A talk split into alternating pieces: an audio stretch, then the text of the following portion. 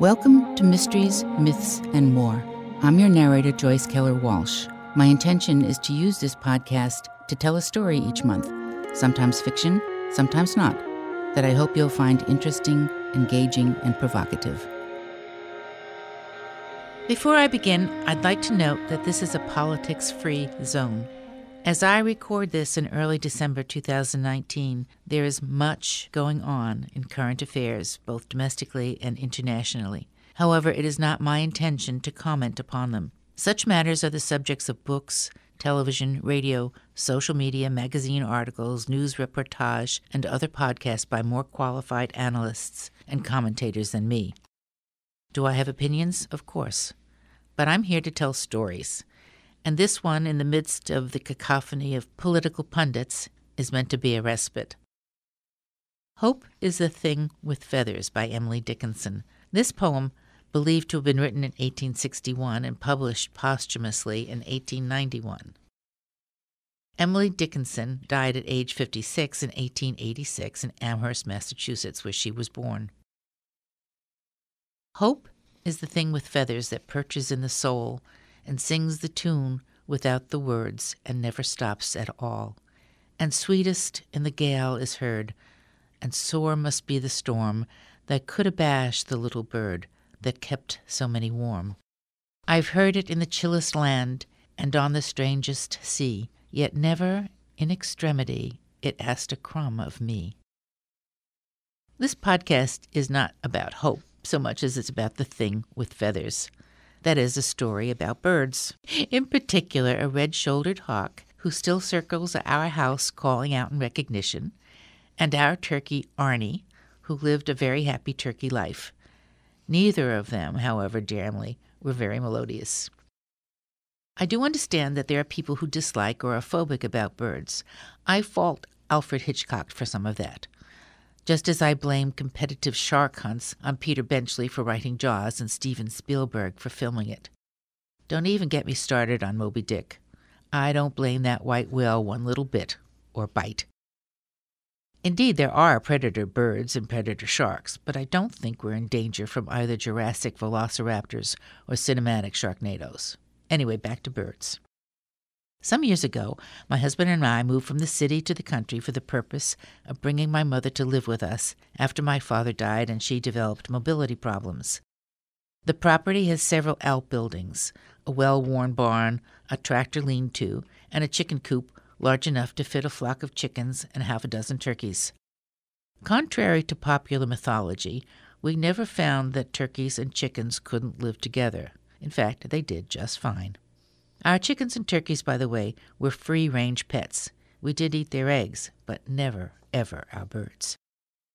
Our lives quickly became intertwined with not only chickens and turkeys, but an assemblage of wild birds that we fed in feeders and on our deck blue jays, red bellied and downy woodpeckers, mourning doves, tufted titmice, or mouses, your preference, plus cardinals, sparrows, wrens, nuthatches, and many transients. The chickens were of mixed variety Rhode Island Reds, Araucanas, Sebrights, Buff Cochins, and a few indeterminates. We had one very well behaved rooster who never attacked us or anyone or anything. Having a harem of twenty or so hens kept him quite busy. The turkeys, three toms and two hens, were all broad breasted bronzes, which, like their name, were full in the chest and iridescent bronze in sunlight. Arnie was the largest of them, about 50 pounds at maturity, and the oldest of the brothers. We got them all as young poults and put them in the chicken coop together. Without us having to explain it to them, they immediately understood the drill. Out in the morning after watering and feeding, free range all day in the yard and woods behind, and back in the coop at dusk when we locked it up. Same thing each day. All well and good in spring, summer, and autumn, but come winter, we had to run a heavy duty electric cord from the house down the incline to the heat lamp inside the coop in order to warm the birds and keep their water from freezing. Winter also posed another hazard. The incline from the house to the coop had to be shoveled out so we could get down there to feed and water the birds. Invariably, the path would ice over, and either of us on duty would slip and slide our way down to the coop, not always upright. Health wise, the chickens were low maintenance. They never had a cough or cold. The turkeys, despite their great size, were subject to foot problems and something like flu. I soon learned the best way to inject a turkey with an antibiotic was to cover its head with a towel, sling an arm around the body, and insert the needle into a soft spot under the wing in that great chest. As for infected feet, their talons sometimes had to be slathered with a special ointment to prevent infection. Did I ever see a turkey trot? Well, yes, yes, I did. We were quite satisfied with our indoor and outdoor aviary, not looking to increase our flock in numbers or species. How then we came to feed a pair of hawks from our deck was completely accidental. It was a summer late afternoon when a friend called us to say that there was a dead or dying hawk in his yard, and could John come over and look at it. When John arrived, he could see the bird was indeed near death. It was likely, he thought, that the hawk had ingested a mouse or rat that had been poisoned. Assuming it was soon going to expire, and not wanting to leave it there, John brought the bird home and placed it on a bed of grass and hay in one of the beagle pens behind the house that the previous owner had built for his dogs. Hunters in our area typically keep their dogs in outside cages on stilts. The dogs stand on wire so that their elimination falls through to the ground. These particular cages were only large enough for a small dog to stand, turn around, and lay down. Heartbreaking, but alas, not illegal, as long as the animals have food, water, and shelter from the elements. As the sun went down, we really did not expect the hawk to survive the night. But it did. It hadn't moved from where John placed it the night before, but the bird was still breathing. So we began to try to feed it with a dab of hamburger on a piece of straw and give it water with an eyedropper. It took a little, but very little. Again, we did not expect it to survive the next night but it did. Little by little, the hawk began to move. Then, over the following days, it stood up and took food and water on its own, and finally it had regained enough strength to make a complete recovery. Ultimately, it was time to release her back into the wild, which we planned to do the following day. But when we went down to the pen that morning, it was empty. Clever hawk, she found a way to push through the small gap in the cage and fly out. To our dismay, however, she chose to fly no farther than the roof of the chicken coop, where she was apparently contemplating her next Chick fil A. Desperate to avoid that particular buffet, we put the food for her on our deck railing. We soon learned that chicken gizzards were her favorite, no surprise, although she was partial to beef heart as well. She never once passed up a free breakfast on a platter, so to speak, for one on the hoof, or chicken foot, as it were.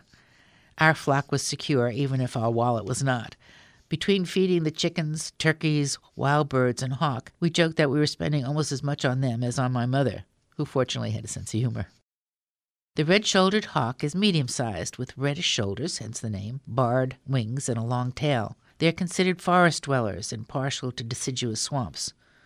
Well, we just happen to live at the edge of the great white cedar swamp in southern Massachusetts bad for mosquitoes and eastern equine encephalitis, but good for hawks and other swamp denizens. Sadie, we determined she was female by her greater size, began to come on call.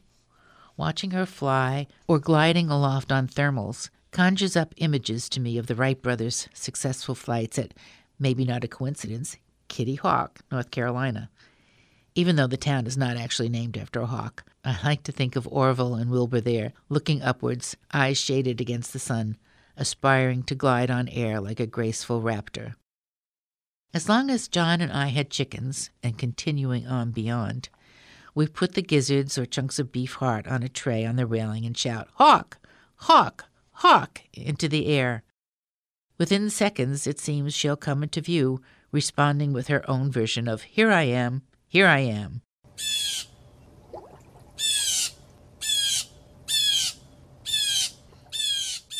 She'll circle overhead, then swoop down and in one motion grab the meat in her talons and continue the loop upwards. This was a daily ritual then and now. She'll often grab the food even before we leave the deck. Once she came so close that she brushed my hair with her wing. Hawks in many legends are spirit animals, bringing messages, sometimes positive, sometimes not, from the spirit world. We don't typically mythologize animals anymore, but I wonder if we've lost some creativity or artistry by that. The following spring, after Sadie wintered over, she took a mate.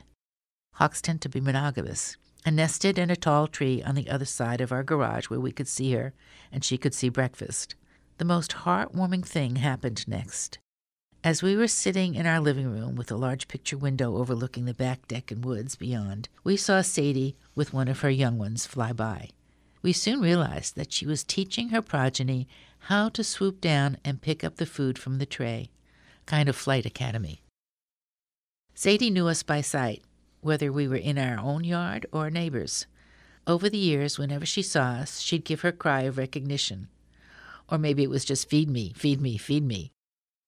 Hawks can live for 20 or more years, but we don't know how old Sadie was when we found her, so we don't know whether the hawks circling our house now and eating the gizzards include Sadie or are just the next generation.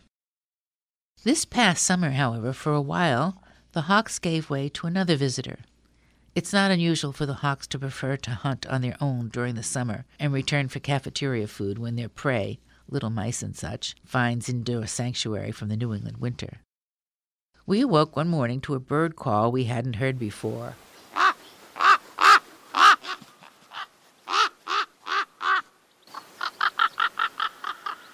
In Greek mythology, ravens were thought to be bad luck. As the tale goes, the god Apollo sent a white raven to spy on his lover. When the raven returned to tell him that the god had been betrayed, Apollo scorched the white raven, turning its feathers black, which is the color of all ravens since, a sort of scorch the messenger fate. The Old Testament Bible is somewhat ambivalent about the bird. In one interpretation, the raven is a provider. In another, the raven is sinful. They do eat carrion and baby birds, so there is that. Ravens have always gotten mixed reviews through the centuries and to the present day. Since the 1600s, there have been resident ravens on the grounds of the Tower of London, tended to by a raven master. What a great job! There are at least half a dozen, which I saw when I was there. The myth is, if they leave, the crown will fall and all of Britain with it. Don't know where that legend arose, but these are very well fed, well kept ravens, Brexit or no Brexit. On the other hand, the portrait of ravens for us Americans is associated with death.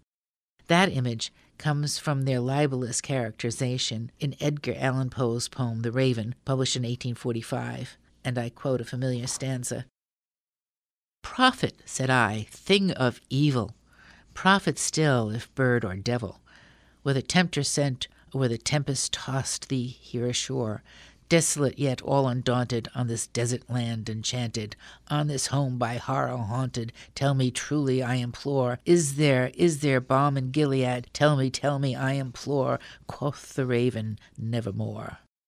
Well, ravens don't quoth, they kind of cronk. Their call is louder than the caw of a crow, although both birds are all black and shiny and belong to the same Corvidae family. The raven has a larger bill and is almost twice the size of a crow. What we had turned out to be a pair of ravens. I call them Heckle and Jeckle after the cartoon magpies. Magpies are cousins of crows and ravens, but customarily either black and white or blue green. Called the chatterboxes of the same Corvidae family, they aren't generally found in eastern United States. However, they are estimated to be extremely intelligent.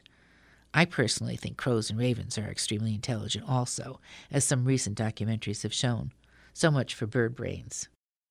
So, Heckle and Jeckle come daily to pick up the gizzards and other meats we put out, but not in the same way as the hawks. Their behavior, not being birds of prey, is different. Instead of swooping down, grabbing the food, and looping up and away, they are much more cautious. Typically, the ravens land one by one on the roof, peering down at the tray of food below. Once satisfied that there's no lurking danger, the first raven jumps to the railing, looks diligently round, picks up the morsel in its beak, looks around again, and flies off with it. Then comes the second raven, and repeat. We enjoy having the ravens as we no longer have any chickens or turkeys, which eventually died, unharried by hawks. Arnie was our last turkey. He became a kind of legend because, maybe starved of avian company, he liked to ride in cars. How we discovered this is that one day a friend of ours stopped by when we were out. As he went back to his car and opened the door, Arnie, who had come to greet him, jumped in. With our turkey riding shotgun, Jeff continued on his way to the local pub. He took Arnie in with him to the delight of the other patrons, if not the bartender. Arnie did not get liquored up, but our bird must have had such a good time that, we were told, he became a regular with Jeff when we were out. One mid November, near the end of his days, Arnie developed a foot infection that couldn't be cured with ointment. John brought him to Boston's Angell Animal Medical Center, run by the Massachusetts Society for the Prevention of Cruelty to Animals, where they determined that Arnie had to have minor surgery on his foot. The veterinarians debrided the infected tissue and filled it with some sort of compound to prevent further damage. It just so happened that a Boston Globe newspaper reporter was there to do a story on the hospital. He took pictures of Arnie being worked on and published it in the newspaper's Thanksgiving edition over the caption, Another Way to Serve Turkey. On his way home from the hospital with post op Arnie, John stopped off at the South Shore Plaza, a huge mall with a huge parking lot, to pick something up. When he came out, however, He'd forgotten exactly where he parked his car amidst the rows and rows of pre holiday shoppers. As he walked up and down the aisles, he was followed by a well attired young couple, similarly searching for their own, most likely upscale, car. Daunted by the challenge of locating his car among the hundreds of vehicles, John suddenly remembered Arnie. So John gobbled. And, as typical, Arnie gobbled back.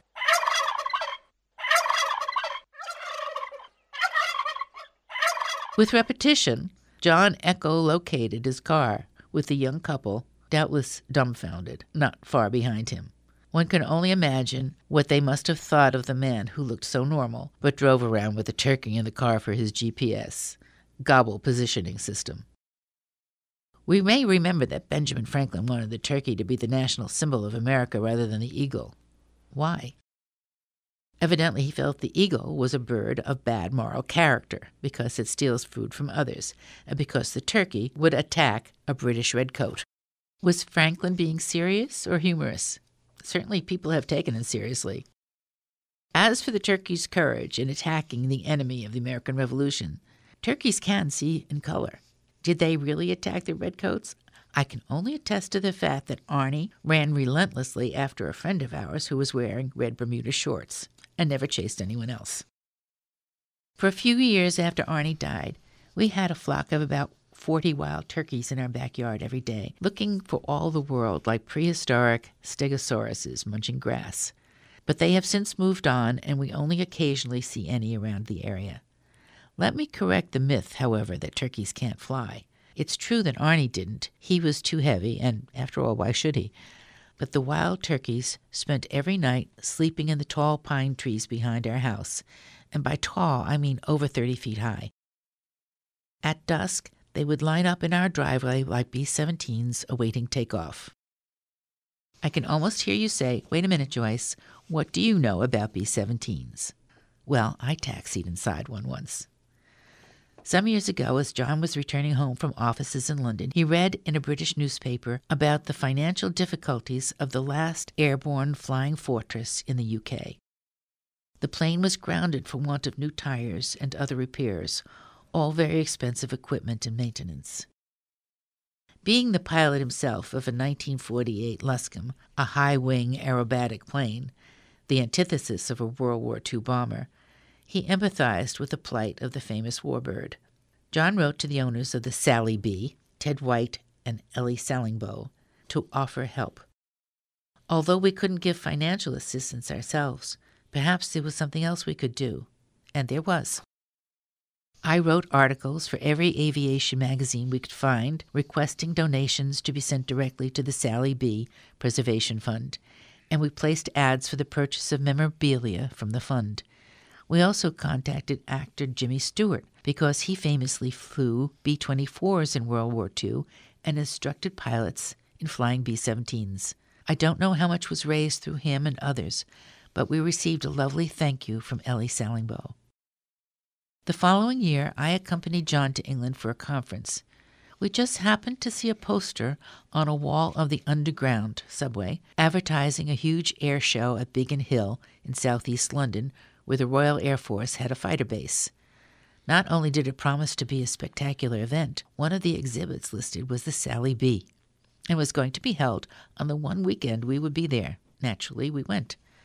That Saturday, we took the train to Biggin Hill. As we walked the grounds admiring all the aircraft, we searched for the flying fortress. And there she was. We went over and introduced ourselves to Ted White, I'm not sure where Elly Sallingboe was just then, who, to our delight, asked if we'd like to get into the plane. Oh, yes. The interior surprised me, even though I'd seen lots of war movies. Without airmen and equipment filling the plane, I realized how stark it was, how metallic, how basic, but how sturdy and how historic. Slowly, the plane noisily moved away from its display, Ted White piloting. I could feel the engines rumble through my bones. And then there we were, taxiing around the airport. We didn't get airborne, but we could sense what power and speed it would have needed to take off from a runway. It was really a thrill. Anyway, that kind of lumbering to gain airspeed and lift off is just how the wild turkeys flew up into the trees. The first turkey would run down the driveway as fast as it could and flap its wings so hard we'd hear it inside the house. Then up and up it would go. Unlike the Flying Fortress, however, not all the turkeys made it directly into the air. Some would have to use the top of the barn as a staging area before flying onto the treetops, and some embarrassingly crashed into the limbs on their way up, leaving branches and twigs to fall on the ground. But in the end, I think they all made their roosts every night at one level or another. As I think about it, maybe that's where hope comes in. We hope to succeed. We hope to achieve. But it's courage that gets us airborne. Knowing you might falter or crash, but flying full speed ahead into pine trees anyway, or in the case of B 17s, into flak and crossfire. So, in the end, Hope may be the thing with feathers, but I submit to Emily D. Determination is the thing with wings. Thank you for listening. I hope you'll come back for the next podcast when I hope to interview another author.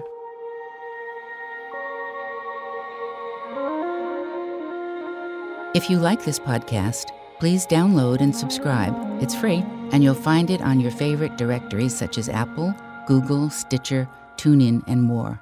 To learn more about me and my books, go to joycewalsh.com.